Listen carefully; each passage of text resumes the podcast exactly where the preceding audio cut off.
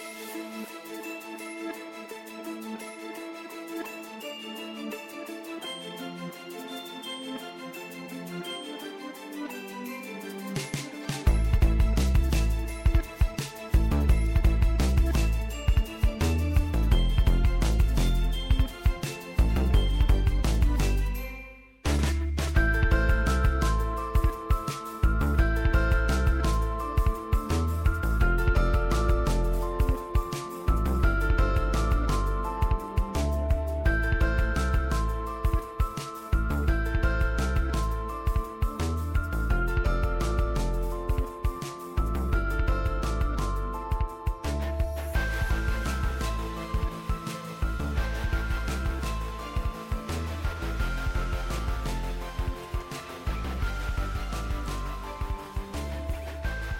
Happy Friday, everyone.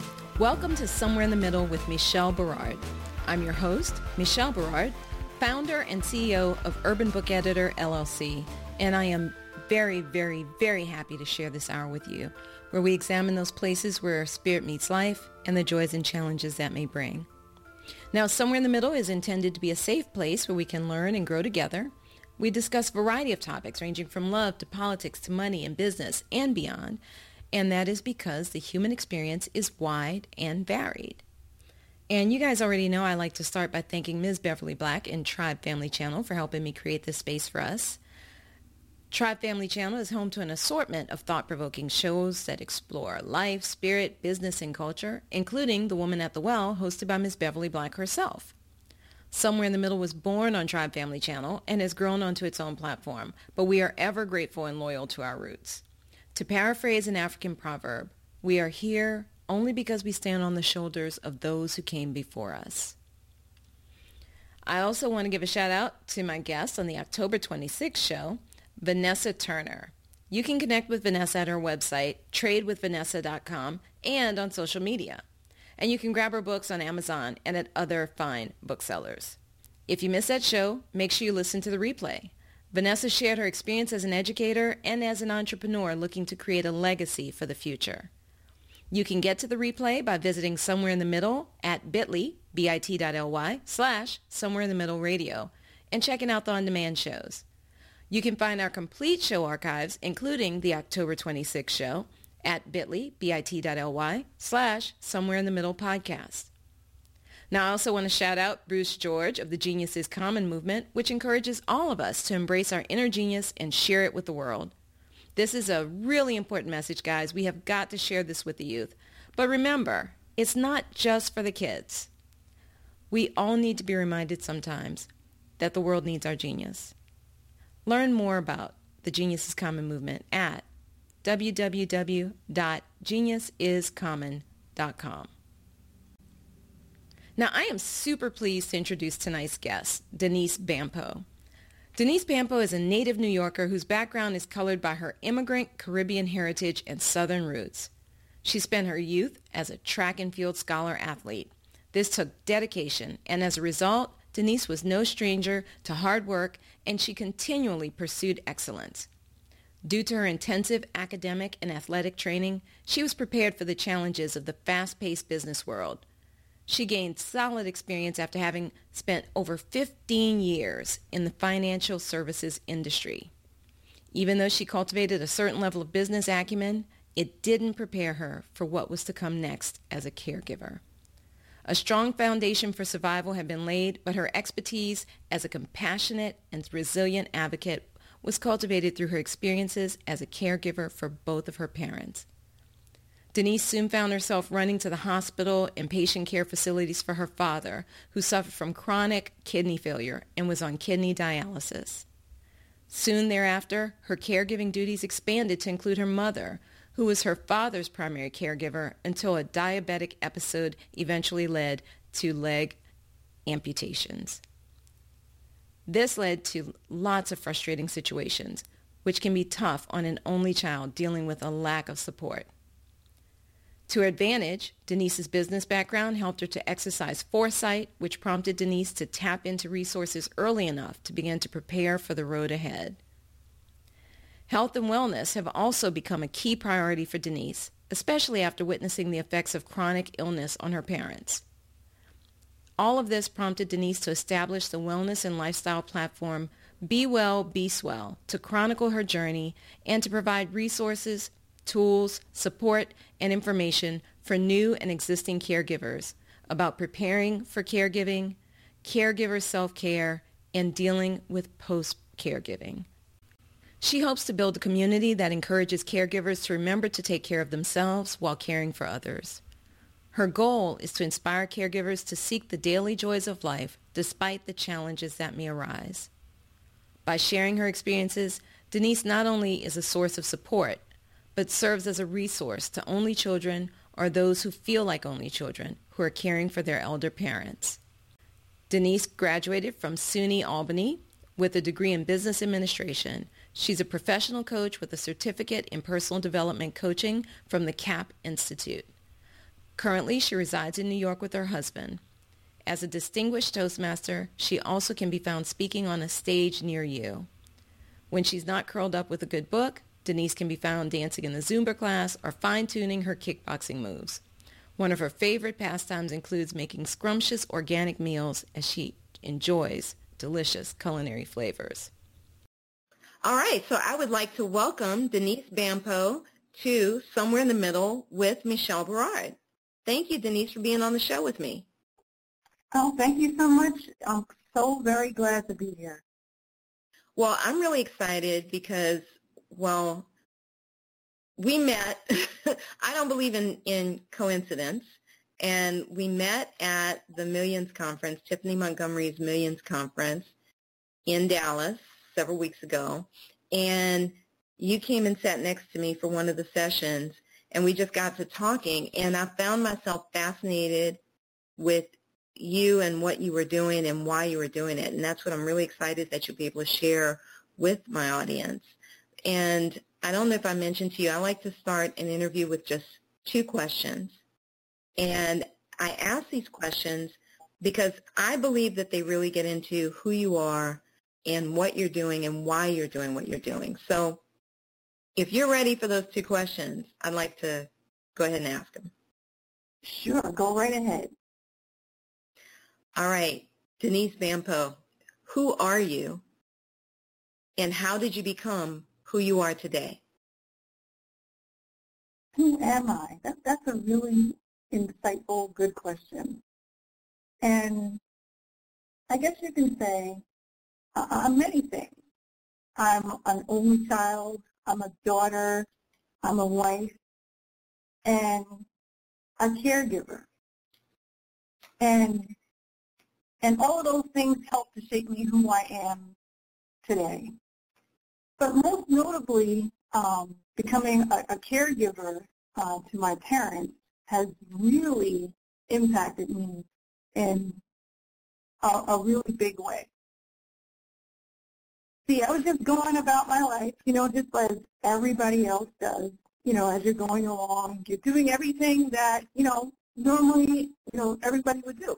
You know, you follow um, all the things that you normally would do. You go to school, get a good job, you do whatever, maybe, you know, next step, you know, you lay out, you speak about, you know, getting married and starting a family.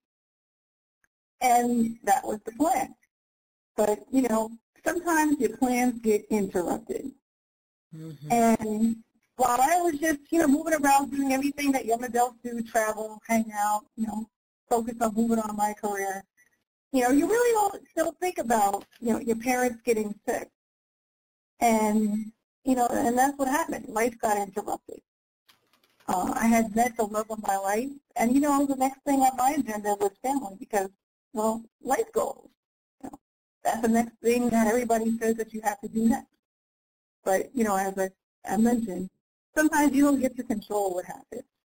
And so I found myself running to hospitals and, and rehab centers and different things uh, when my father, you know, became ill.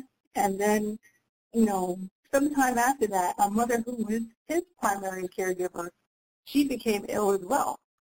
And so that meant that I was caring for them simultaneously at the same time. So I, I know you could think that, that that could be really like um, taxing, especially for somebody who is an only child. And I really learned a great deal throughout that whole entire process. And, and really that's what kind of brought me to today. Um, I wanted to share my experience and um, I founded uh, BeWellBeSwell.com, uh, the Caregiver's Toolkit, and just chronicling my journey and just sharing the life lessons that I can help those who are going through that experience or just, you know, help prepare for that experience because I think it, it's something that, um, you know, everyone may have to deal with at some point in time. It may not be now, but it may be, you know, some point in time in the future. Yeah, you mentioned though, that was one of the things you mentioned was that you learned a great deal throughout that process. And I got the impression as we talked that it wasn't just the practical things that you learned. Of course, there's tons of practical things like how to interface with the doctors and the hospitals and all that. But I got the sense that you learned a lot about yourself and about your parents through that process of, you know, taking care of them. Am I, was I picking up on that correctly or? Yeah, you're, you're absolutely correct. Um, because I found myself dealing with situations that I really never thought that I would encounter, um, especially at such uh, a young age. Uh, you know, because I really think that these days the face of caregiving is getting younger and younger, and you know you're faced with certain challenges, and um, you're kind of like thrust into some of these roles. And so what I really learned about myself was that um, how to be an advocate also um, how to just be more empathetic and more caring and just how to really take care not only of them but take care of myself through that whole entire process. Because we spend a lot of time nurturing, you know, everyone else, and and we often forget about ourselves. We just put all our energy off into the, person we're trying to help. But we also have to take care of ourselves so we can be able to do that service for those that we, you know, are here to help. So let me ask you, what do you mean by how to be an advocate? Well, first, be an advocate when um, you're you're representing the people that you're caring for. In this case, it was my parents. So um, it, may be interfacing with medical staff and, you know, dealing with insurance companies and, and um, you know, various things that you encounter along on this journey. But also learning how to be an advocate for yourself. Just learning how to um, navigate the journey and the process, learning how to say no, learning how to deal with um, various things and knowing what you're capable of. And just kind of picking out what's the most important thing that needs my attention right now. And being able to either delegate that or um, just taking a step back and saying, okay, how do I prioritize so I don't burn out so that I could be able to be, you know, the best that I can be so that I can help them. So what it sounds like is that also ties into how to care for yourself because you needed to establish boundaries to some extent? Yeah, yeah absolutely. That, that's definitely something that you learn as you're on this journey. Because, you know, that, that um, old adage of you can't um, work if your cup is empty. So you have to know, you know, when you're at your max and what you can do in that moment, how to manage through all of that. So definitely establishing boundaries. Um, you definitely learn how to do that as you go through the process of caregiving. Would you be able to or willing to share with us one particularly challenging episode where you had to establish boundaries or, or make sure that you were taking care of yourself while still trying to advocate and take care of, uh, advocate for and take care of your parents? Sure. Well, one one thing that really comes to mind, um, you know, I mentioned at one point in time I was dealing with both parents um, being sick, and what that looked like was that one parent was in one hospital and the other parent was in maybe a rehab facility. So that meant that I was running from one end of, you know, um, the city to the other. And it, it's challenging because, you know, I'm an only child, so it's just me really facilitating and going back and forth and dealing with two sets of doctors and, and two sets of staff and, and, you know, wanting to be their advocate and having your presence known, but also struggling with, well, how do I juggle going back and forth um, without like overtiring or stressing myself out. And, and also, you know, trying to just, I guess, live up to the expectation of what maybe uh, people think that you should be doing. But, you know, there's only but so much that you can do. Um, and, and that might mean that in some days I can't go to both facilities in the same day because it, it's just too much. You know, I had to develop a schedule where, you know, maybe one day I, I saw one parent in the one facility, and the next day I saw the other. And then um, while they're each in there, it also meant that I was now handling their, you know, financial and personal affairs. So there was things at, at the house that needed to be taken care of.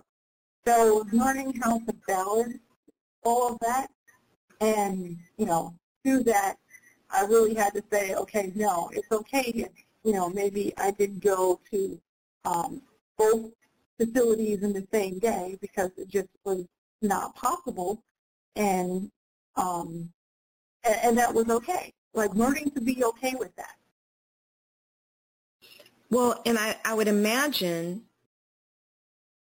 that there's a certain amount of guilt that you deal with initially until you learn how to be okay with that. I mean, what was the process like for you to, number one, realize, wow, I can't do it all, and then get from that realization to actually acceptance and, and, and navigating that in a healthier way?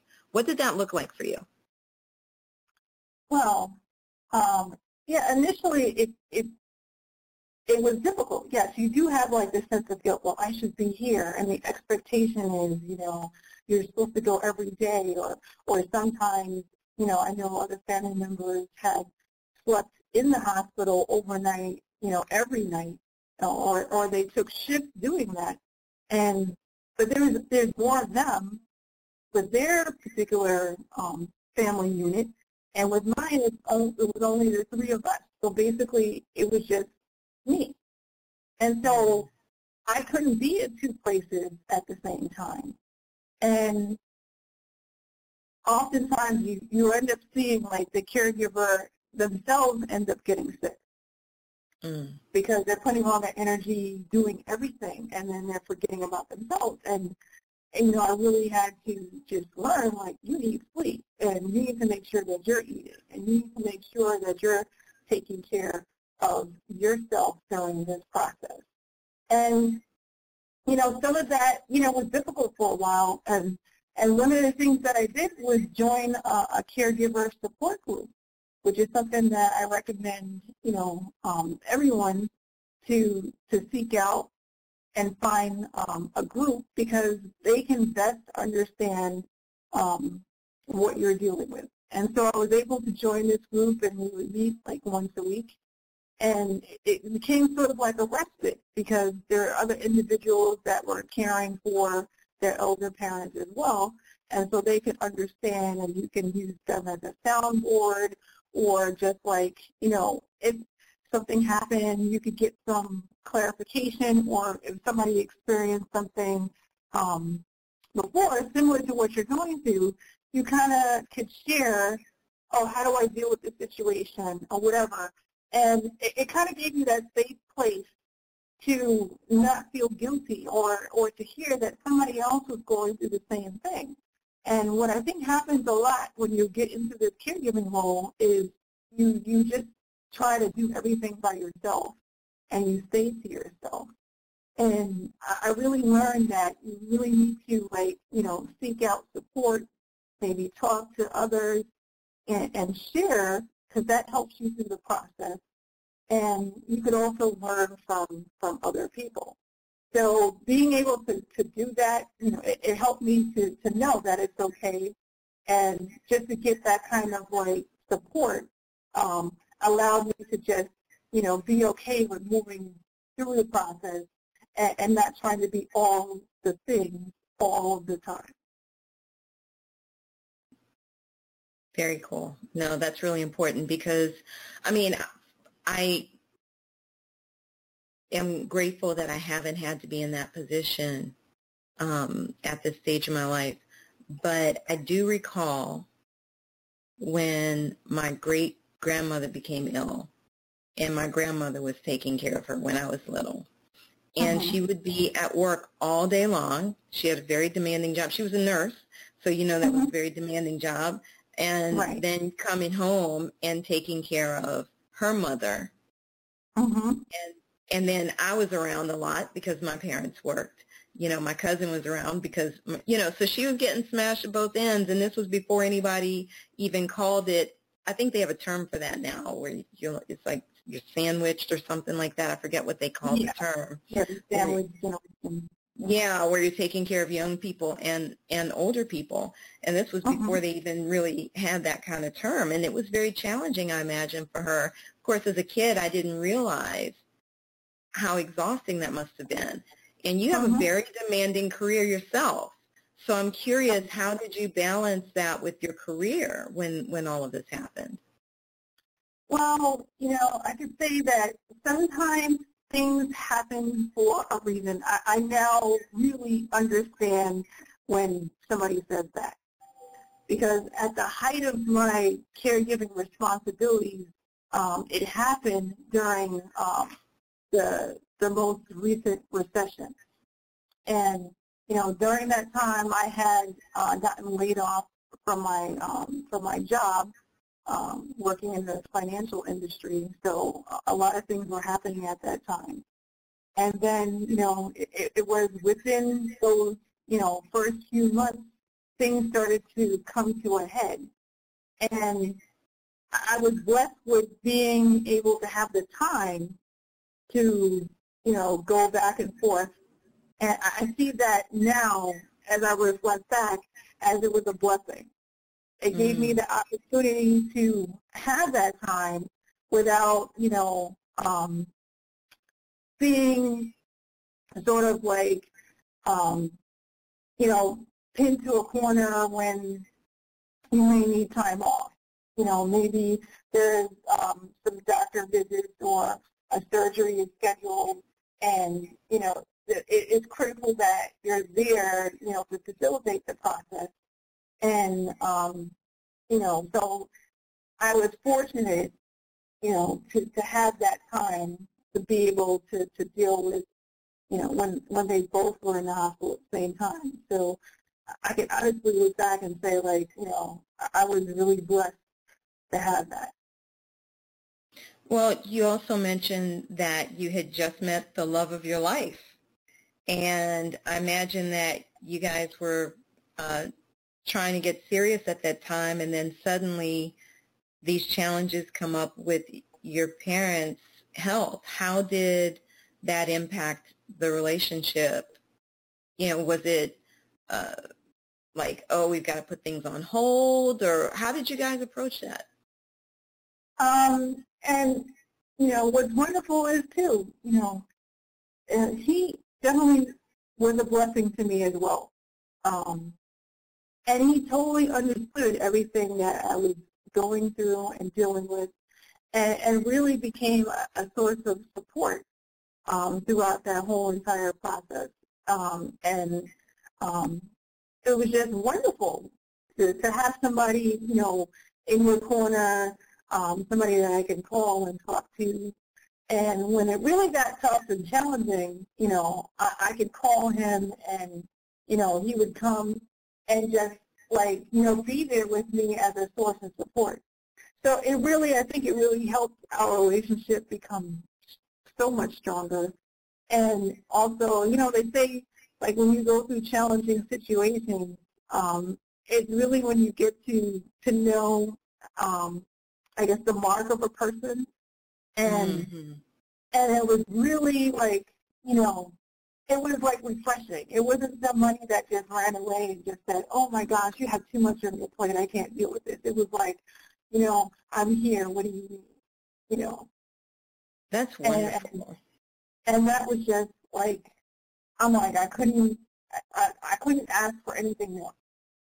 And his family was so supportive as well.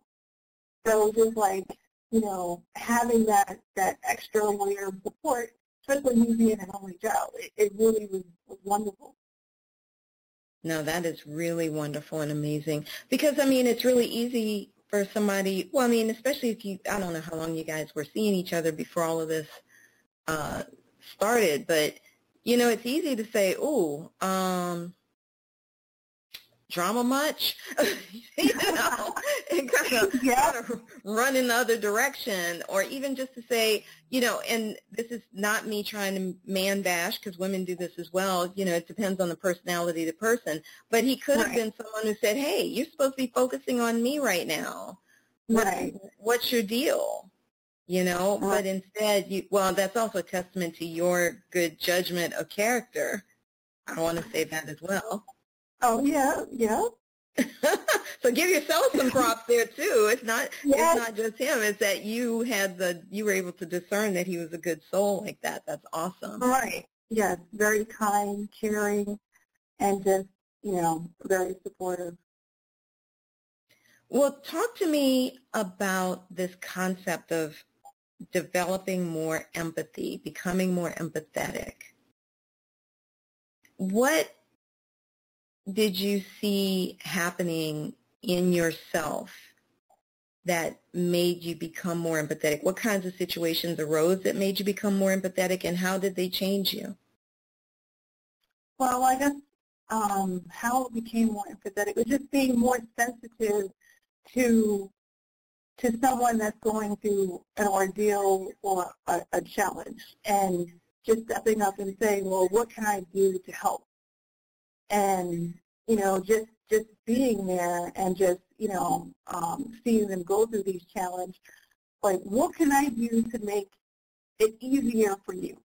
And that became you know my primary focus because it's like you know my parents were there for me you know my whole entire life. It, it's only um, it, I couldn't think of anything other than being of service to them it's just like, you know, to be there, to advocate, to make sure that they got what they needed. And it's like I really became more sensitive to their needs, um, you know, if, if they weren't having a good day or, or, or maybe, you know, uh, it was a particular challenge, you know, that came up. Um, it just, you know, I don't know, I guess it, it really made me more sensitive to that. And like, you know, even to this day, you know, when I see um, elderly people or, you know, someone that's having difficulty walking or whatever, you know, I, I extend myself to help them. Because, you know, I just, what I found is that, you know, a lot of people, um, I don't know if, it, if it's like, you know, the, the elderly are kind of invisible or people with disabilities, you know, are kind of like not paid attention to as much. And, you know, it's sort of like, okay, you see someone with a walker, you know, trying to open a door to go into a store, and, and they're obviously having challenges. And it's just like, well, whoa, no, hold on, let me help you, you know. And usually right. the response is like they're taken aback, like, wow. And I'm just like, well, how can you like see somebody struggling and not step out to help them, you know? And then, um, you know, and, and then, you know, both of my parents ended up being wheelchair bound. Mm. And so when I'm traveling with them, you really begin to see how a lot of things are not accessible by wheelchair.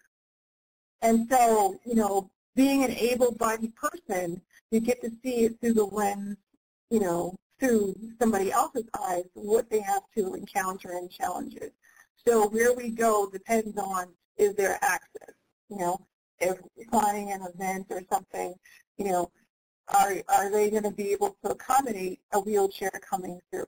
You know, so right. those things like really brought became you know to the forefront of my mind. It's like I look out for them now, or even um, you know having to have made modifications to the home because now you're they're in wheelchair. How are they going to get in?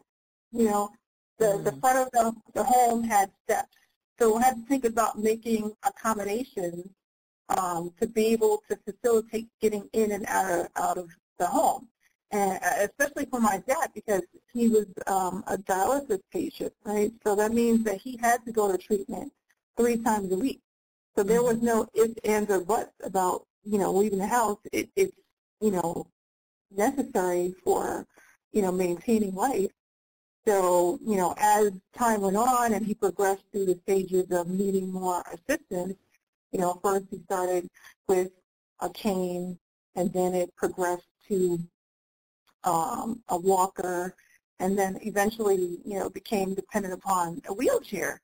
And, but these are things I would have never really paid attention to or foresaw the need to have to be able to navigate around.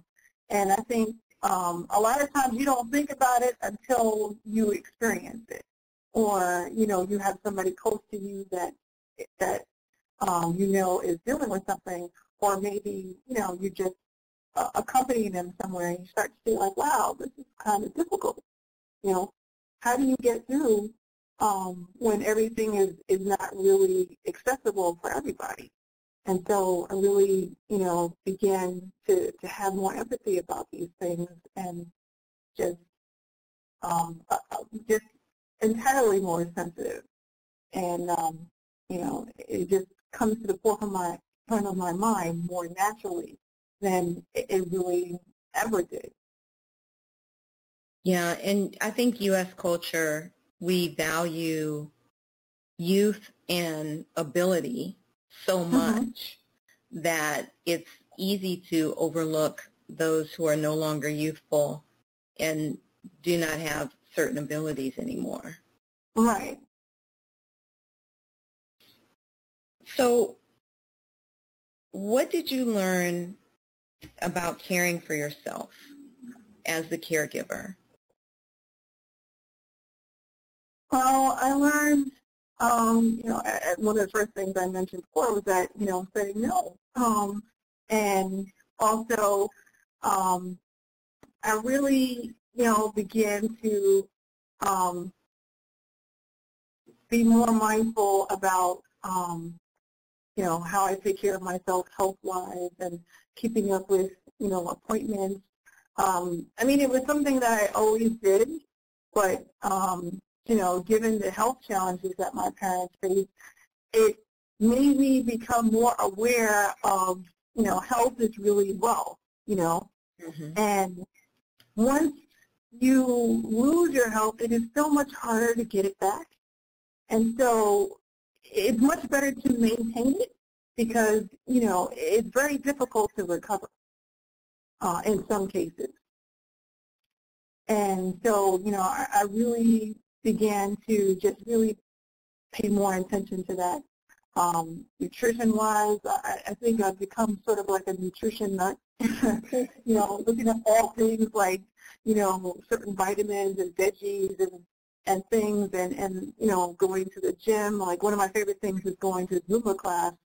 Um, but it's like, it, it's something that's always been a part of my lifestyle, but even more so, um, you know, as I get older because I know that um, as we progress in age, you know, it's difficult to recover. It becomes more difficult to recover.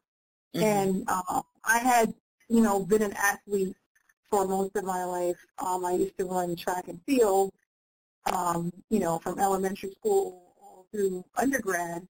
And you know what happens once you graduate and you go on and you start your working life.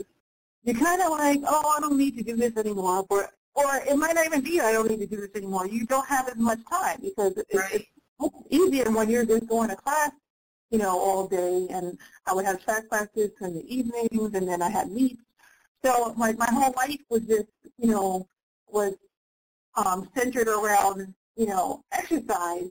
When now, okay, you know, you're working in some kind of office and you're sitting at a desk all day, and when you leave the office, it's like, oh, I'm tired, you know, and you don't want to like do anything. And you know, I really started to become more mindful of movement is important because, you know, I watched um, uh, my parents as they went through their various challenges and um, and, and the one thing, if you don't move, you, you definitely will lose it. And, and sometimes, you know, it might be by choice that you decide, okay, you know, I don't really need to do this today. I'll get to it tomorrow. Or, you know, it could be some really life-altering event that sends you to the hospital and now um, you can't anymore because of whatever situation. Mm-hmm. So, um, you know, that's just something that I became, you know, even more aware of and just wanted to definitely maintain. And then the other thing about caring for myself is just not really sacrificing um, my dreams and goals because I'm now in this role of caregiving. I think a, a lot of people um, forego what it is that they're passionate about or maybe they um, were seeking to do because now they're thrust into this role. So it, for me, it's become, you know, um, having something to look forward to, something that was my own to pursue and still continue to work towards, provided an outlet and if you have an outlet that maybe is not necessarily um, related to your daily caregiving duties, then you have something else to look forward to. And, and that kind of resets your mind and gives you, you know, some sort of peace, some sort of respite, some sort of space. And you can come back feeling refreshed and more full and a little bit more able to, to do the service that, you know, you have in, in this time. So those are the things that really kind of like um, help shape me and just you know pay more attention to caring for myself because um, you know your needs are still important too.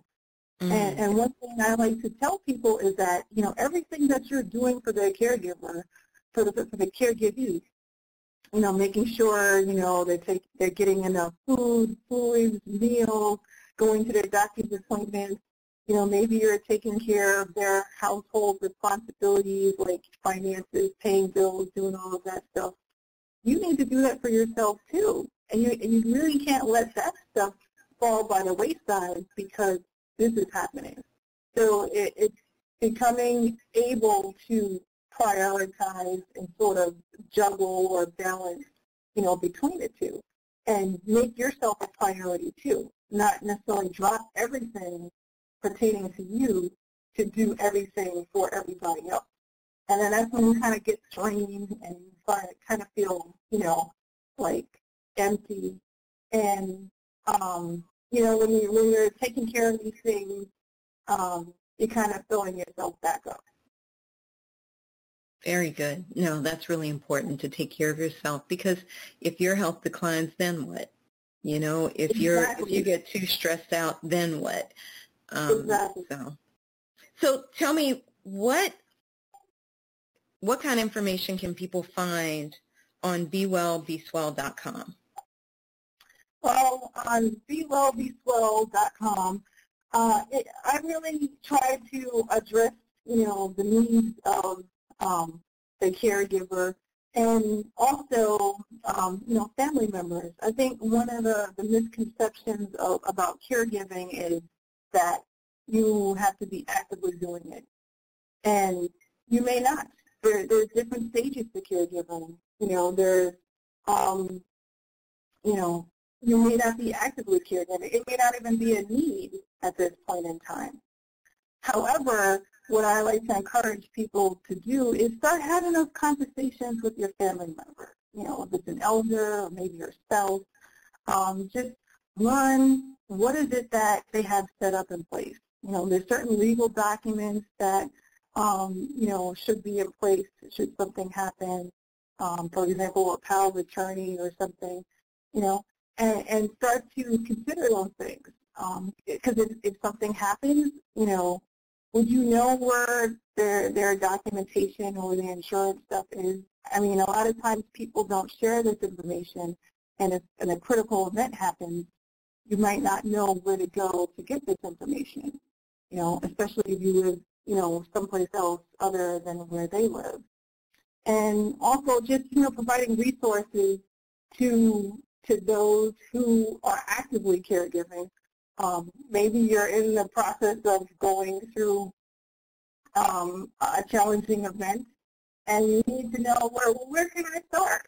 You know, so um, you know those are the what are what are the, the, the things that um, you know I, I have provided um, based on my experience. Um, I, I created this uh, caregivers prep guide, and um, you know basically it goes into the, the main tenets of exploring what you're already doing um, as a family member. Um, you could be actively caregiving and, and, not even know it. You know, just the little things that you do, maybe taking someone to a doctor's appointment or so. So, you know, what I've included in that guide is like a, um, a self-assessment, just to for you to see what is it that you're already doing, and also there's an, an elder care assessment in that um, guide as well. So you can assess the needs of where um, your your elder is, uh, and, and, just begin to forecast and foresee, so you can start to plan. You know, sometimes um, you may not need to do anything right now, and maybe it's just you know, gather the right documents or start the conversation of, oh, okay, mom and dad, you know, um, what would you like? And just, you know, have that intimate knowledge um, available to you and also uh, I've included um, a safety assessment. Uh, I mentioned before that I had to do some modifications to the home. So we had to install a ramp so that the wheelchair could get in and out. And then also the in, in the in the home, it's on multi-levels.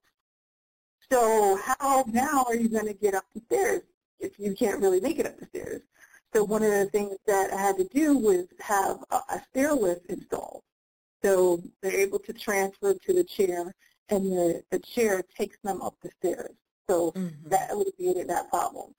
So there, there's certain things that, you know, I would never have thought of, oh, okay, this is a solution. So, you know, I've included that assessment in the guide just to just, you know, give an, an eye-opening piece about what you might need in the home um, that could can help someone that, that might need a little bit more assistance. And, and sometimes these things, they creep up on you. Starts also like here, you know, I mentioned that my father started off with, a, with just needing a cane, and then he graduated to the walker. So mm-hmm. really the, the caregiver's prep guide takes you through the progression of just beginning to, to see. You could start the dialogue of what you need and um, where, where you may need to be looking ahead to go and then also, you know, different options um, for different types of care, you know, should you need that into the future. So, you know, that's definitely something um, that that's available there. And uh, that could be found at bewellbeswell.com um, forward slash uh, caregivers prep. And, awesome. Um, yeah.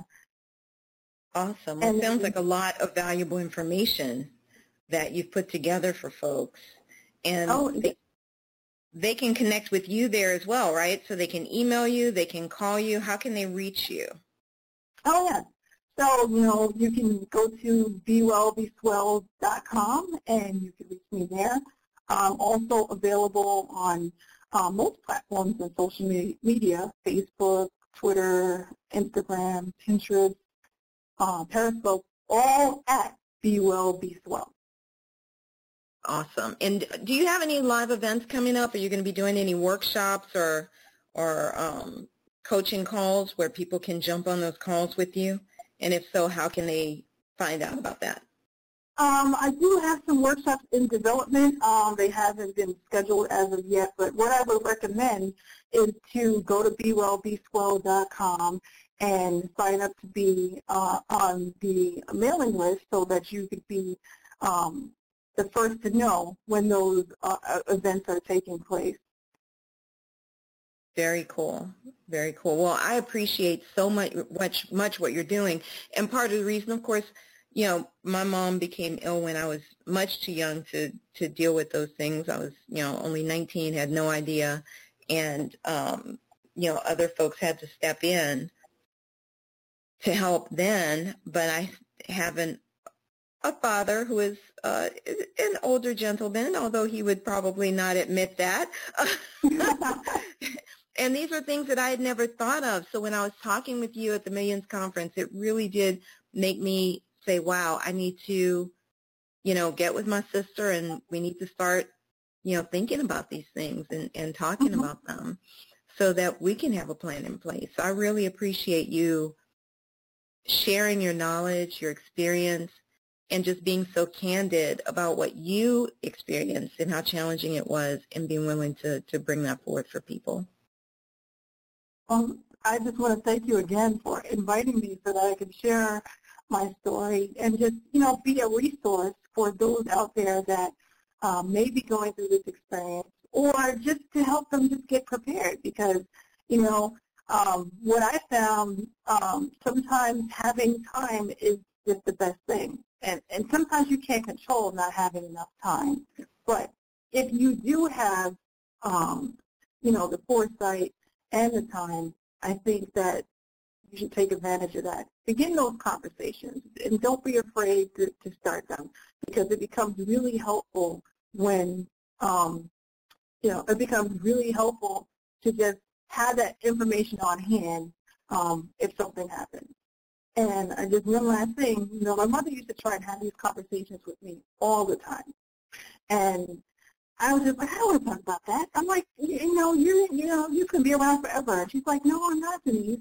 And, you know, I, I would try to avoid these conversations. But, you know, I would listen half the way. But then really when she became in a critical state in the hospital, I remembered what she told me.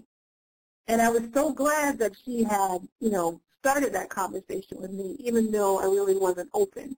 And I, I think, you know, a lot of people may be, um, you know, feeling the same way. I don't want to deal with this or talk about that.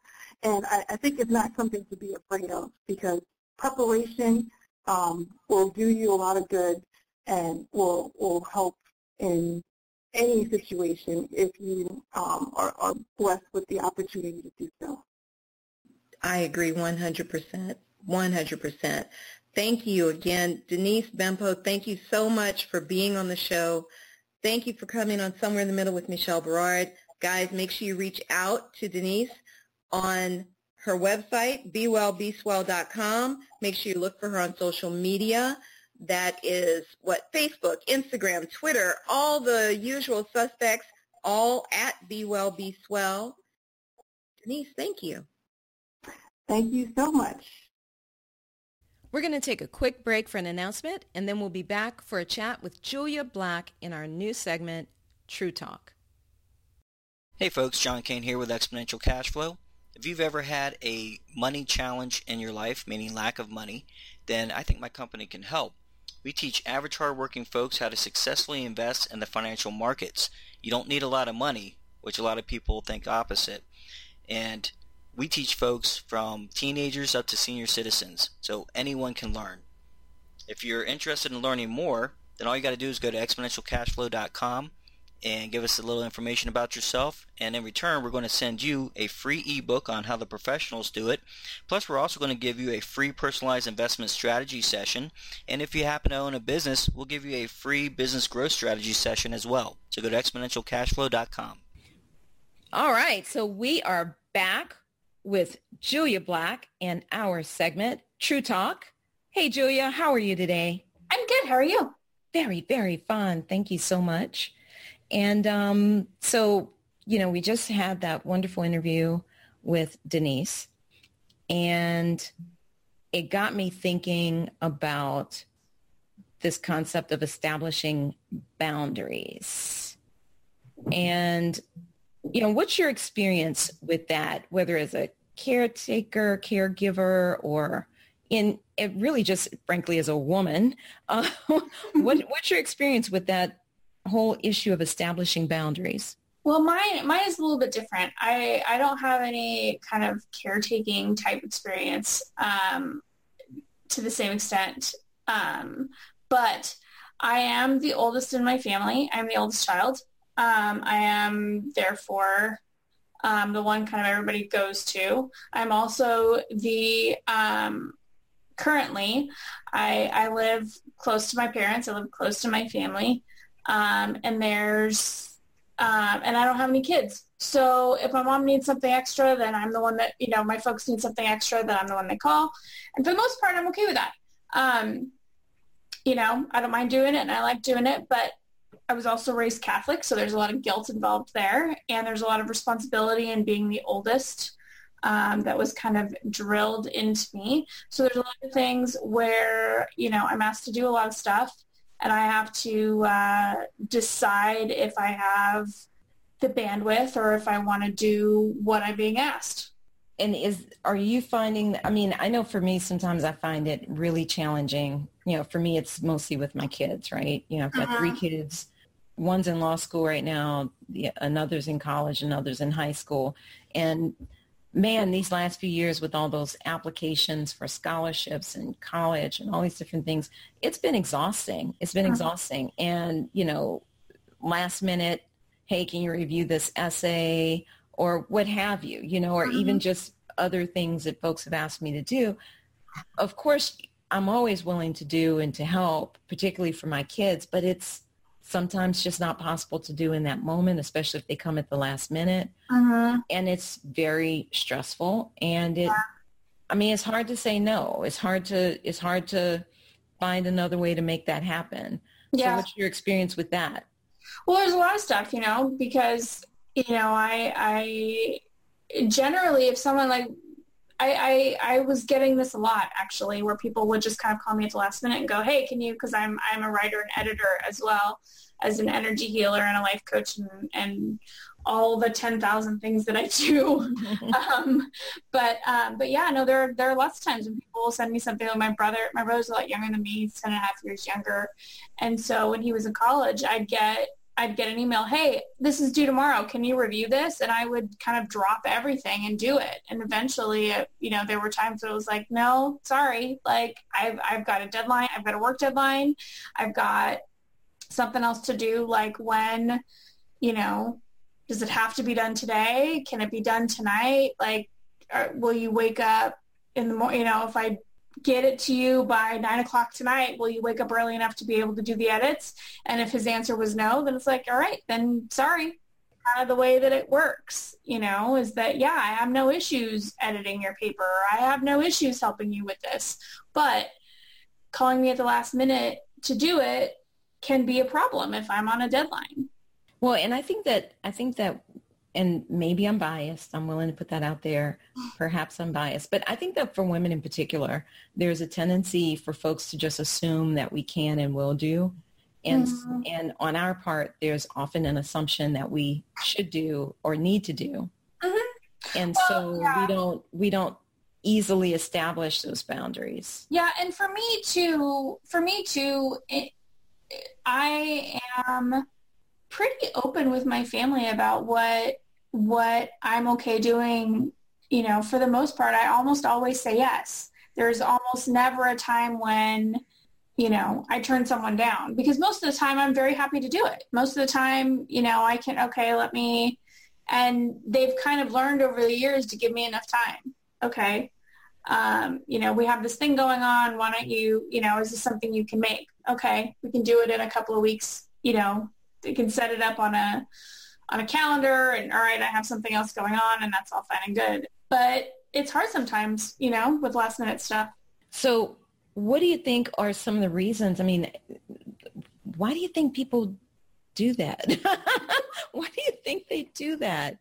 to us. I mean, and I'm saying us because I think there's kind of a universal us in this. You know? Well, I don't think. I mean, when it comes to my family, I don't think I don't think they're trying to take advantage of me as much as it's just, hey, this is something Julia can do to help, and this is kind of part of my family culture, and that's fine. When it comes to other people, I think it depends on um, on the person involved. I think a lot of people are going to try and get something done um, that they don't have to do. A lot of people are going to try and pawn something off, and they'll think about, okay, who who almost always says yes, and who can I get to do this? Oh, let me ask.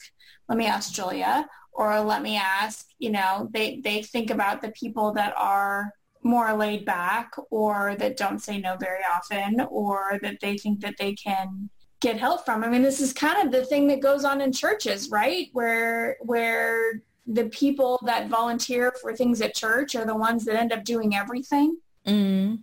Um, well, but it happens in business too. Like, yeah. so I have certain folks that'll come to me literally at the last minute with things. And I usually pull it out for them, but they're like friends who mm-hmm. are also business associates. Yeah. And I can usually pull it out for them, but it always involves much more work than what they say it yeah. is. Oh, I just need you to do this two paragraph thing. And I'm like, no, it's two paragraphs and I have to do like an hour's worth of research and I have to do this and this and this. And they're like, oh, but you charge me so much. I'm like, no, I don't charge you enough for, right. coming. Number one, coming at the last minute. Number two, the project is never exactly what you say it is. Uh-huh. And then it always takes three times as long. Yeah. And so, you know, even there, establishing boundaries is, is challenging, I think, particularly mm-hmm. for women because we already have issues a lot of times. Not, I don't want to paint everybody with a broad brush, but there is oftentimes an issue with women in terms of even charging appropriately for our services, right? Right. Well, and I think part of it too with women, or at least with me, um, kind of, kind of part of in business in particular, there is this desire to be liked mm-hmm. Um, and it's, you know, if they don't like me, then they're not going to work with me. Um, and if I, you know, if I set this boundary, does that mean that they're not going to work with me in the future?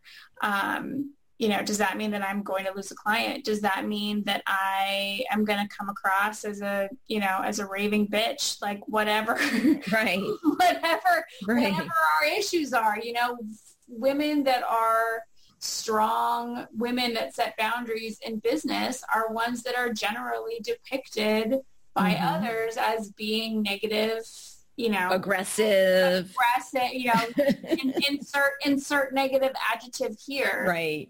Um aggressive. and aggressive. aggressive is only negative when it applies to a woman. It's okay exactly. it yeah it's never it's never with a man. But there's also things you know they're aggressive they're hard to work with they're a diva they're you know whatever. There's all kinds of yep problematic. Yeah, there's all kinds of words depending on what your um, what your industry is. And so there, you know, but there, but we as women also are always taught, and, and, and I would hope that that's starting to change now since there's, there seems to be more of a discussion about how we're, how we're framing conversations with girls you know? We grow up when, when we're playing and we're bossy for if we're the leader of the group and we want to we have things that we want to play and we start telling people how we want to play then we're bossy. Um, you know if you're a girl if you're a boy then you're a leader. Um, so there's a lot of there's a lot of those kinds of discussions that we've kind of been trained socially trained well, it's a bad it's a bad way to put it, but that's essentially what's been happening. What I can, happened to us. I can say that with I have I have two daughters, and one of them is more assertive than than the other. And what I used to always say is that she's got a gift for delegating. exactly. You know, I mean, yeah, she's she's she she's a leader and she knows what she can handle, and so she delegates what she can. And that's fine. that's the way it should be. You know, yeah. that's, that's, that's a good leadership quality is to know how to delegate. Um, but I think all of these things are things that we need to kind of keep in mind. You know, am I if you are given a project and the and the deadline is too soon or you don't want to do it or the idea of doing it makes you want to kind of crawl under under the covers in bed, then maybe you shouldn't be doing it. And you shouldn't be afraid that you're going to lose the client because probably in the end it's good that you're losing the client. yeah, not all money is good money. Exactly. You know, you don't do you, do you want the extra heartache with this person that's going, no, it needs to be done now. Um, you know, with everything else that you have on your plate. So what are three things that you would recommend as far as establishing boundaries. How can we know that we need to establish some boundaries? What are some tools that we can use or what kind of things should we be thinking about with regard to establishing boundaries? I think the first thing for me, for a long, long, long time, there was a, I was in the habit of always saying yes. And I didn't realize that I was in the habit of saying yes until I was completely overcommitted. Um, and then it was, I'd already committed and I said, oh God, I don't want to do this. Why did I even say yes? Oh yeah, because I don't say no. So there needs to be a, every time someone asks you to do something, stop and ask yourself, how do I do, do I really want to do this? If the answer is, I don't know, okay, then stop and think, how does it feel? If there's any part of you, any physical, emotional change when you think about this particular project or event or thing that someone has asked you to do, if there's something like that and it doesn't feel right, then say no. And and don't just and you could say it nicely. you know, you could say I'm really sorry. I'm I'm this is just not something I I I'm going to do. And you don't have to give a reason why. You, and that's the other thing is that I often felt like I needed to give a good reason why I couldn't do something. Right. And you don't and I still, I mean, it's been years where I don't, it's been years now where I've started to say no to people and I still have to make a point to say, I do not have to give them a reason. Yeah, we don't have to explain everything, I guess. I mean, men feel very comfortable not explaining. Oh yeah. you know, and that's not to make this a man woman thing, but no. I have noticed that. I've noticed that I, have had plenty of men tell me no about something and give no app, absolutely no explanation but if I, you know, say no to one of them, I always feel the obligation. Yeah. You know, I mean, you just say, I'm, um, you know, I'm really sorry. I, I can't and leave it at that. And that's okay. You know, and really give yourself permission not to feel guilty because it's important. There's no reason to feel guilty for saying no because in the end, if, if your body and your soul is telling you that this is not something you want to do, then don't do it. You don't you don't need the guilt. You don't need the there's no reason if no one else is going to beat you up for it, then you certainly don't need to. Well, there you go. That's it. So, guys, I guess the main takeaways here are number 1 just just say no if you need to. If you don't feel like it's something you want to do or can do, then just say no. No need to explain yourself. Obviously, if you're in a caretaking position, you may need to help find an alternative mm-hmm. or or get some help in there somehow to take care of it because whatever it is probably needs to be done but mm-hmm. it doesn't necessarily mean it has to be done by you yeah and there are ways to problem solve around situations in in cases like that where there's caretaking or childcare or something like that involved where you're just fried and you can't handle it um, you know, there's, you know, you can ask, I would say not only say no, but ask for help to get around the situation. And then also check and see how you feel because uh, the truth is sometimes you just don't have the bandwidth because you just don't have the bandwidth emotionally, physically, spiritually, mentally, what have you. Uh, like I always say, sometimes I just want to lie down and look at the ceiling fan and, you know, I'm within my rights to do that. So uh, make sure that you're not overexerting yourself when you really do need to rest your body, your mind, your spirit, and um, go through a period of self-examination. You know, especially if you find that you're you agree to do something and then you feel some kind of way about it. Well, you need to look at that. Look at how you feel. Work through the emotions. Why'd you agree to do something that you didn't want to do? And then how can you prevent that from happening again? And that and that is a big that is a big thing because you know, so often there there are certain circumstances, whether it's with family or with work, or we just or church or you know lots of things, volunteer work or something that is a that you feel is a good cause or that your values your values strongly think you know are guiding you towards doing it. It doesn't mean that you that you have to do it. Is that sometimes it's just okay those are the things that I had to stop and really think about, okay, is this something that I really need to do? It's something that I want to do and my values tell me that I, that I, that I should do, but is it going to be best for me? Those are some great insights, Julia. Thank you so much. Thank you so much, Julia, for being on the show. Thank you. Well, that's our show this week, guys. You can reach out to me online at urbanbookeditor.com or michelleberard.com. You can also find me on Facebook and Instagram as Urban Book Editor. Send me a note. I'd love to hear from you. Feel free to send over some topics you'd like us to cover on the show. Make sure you guys tune into the show on November 23rd when my guest will be education advocate Stacy McClam. You can find us every other Friday at 5 p.m. Pacific, 6 p.m. Mountain, 7 p.m. Central, and 8 p.m. Eastern at bit.ly, bit.ly, slash somewhere in the middle radio. You can also find us at bit.ly, bit.ly, slash somewhere in the middle podcast. Let's continue the conversation. You guys be good, stay mindful, and remain prayerful. Peace and blessings, y'all.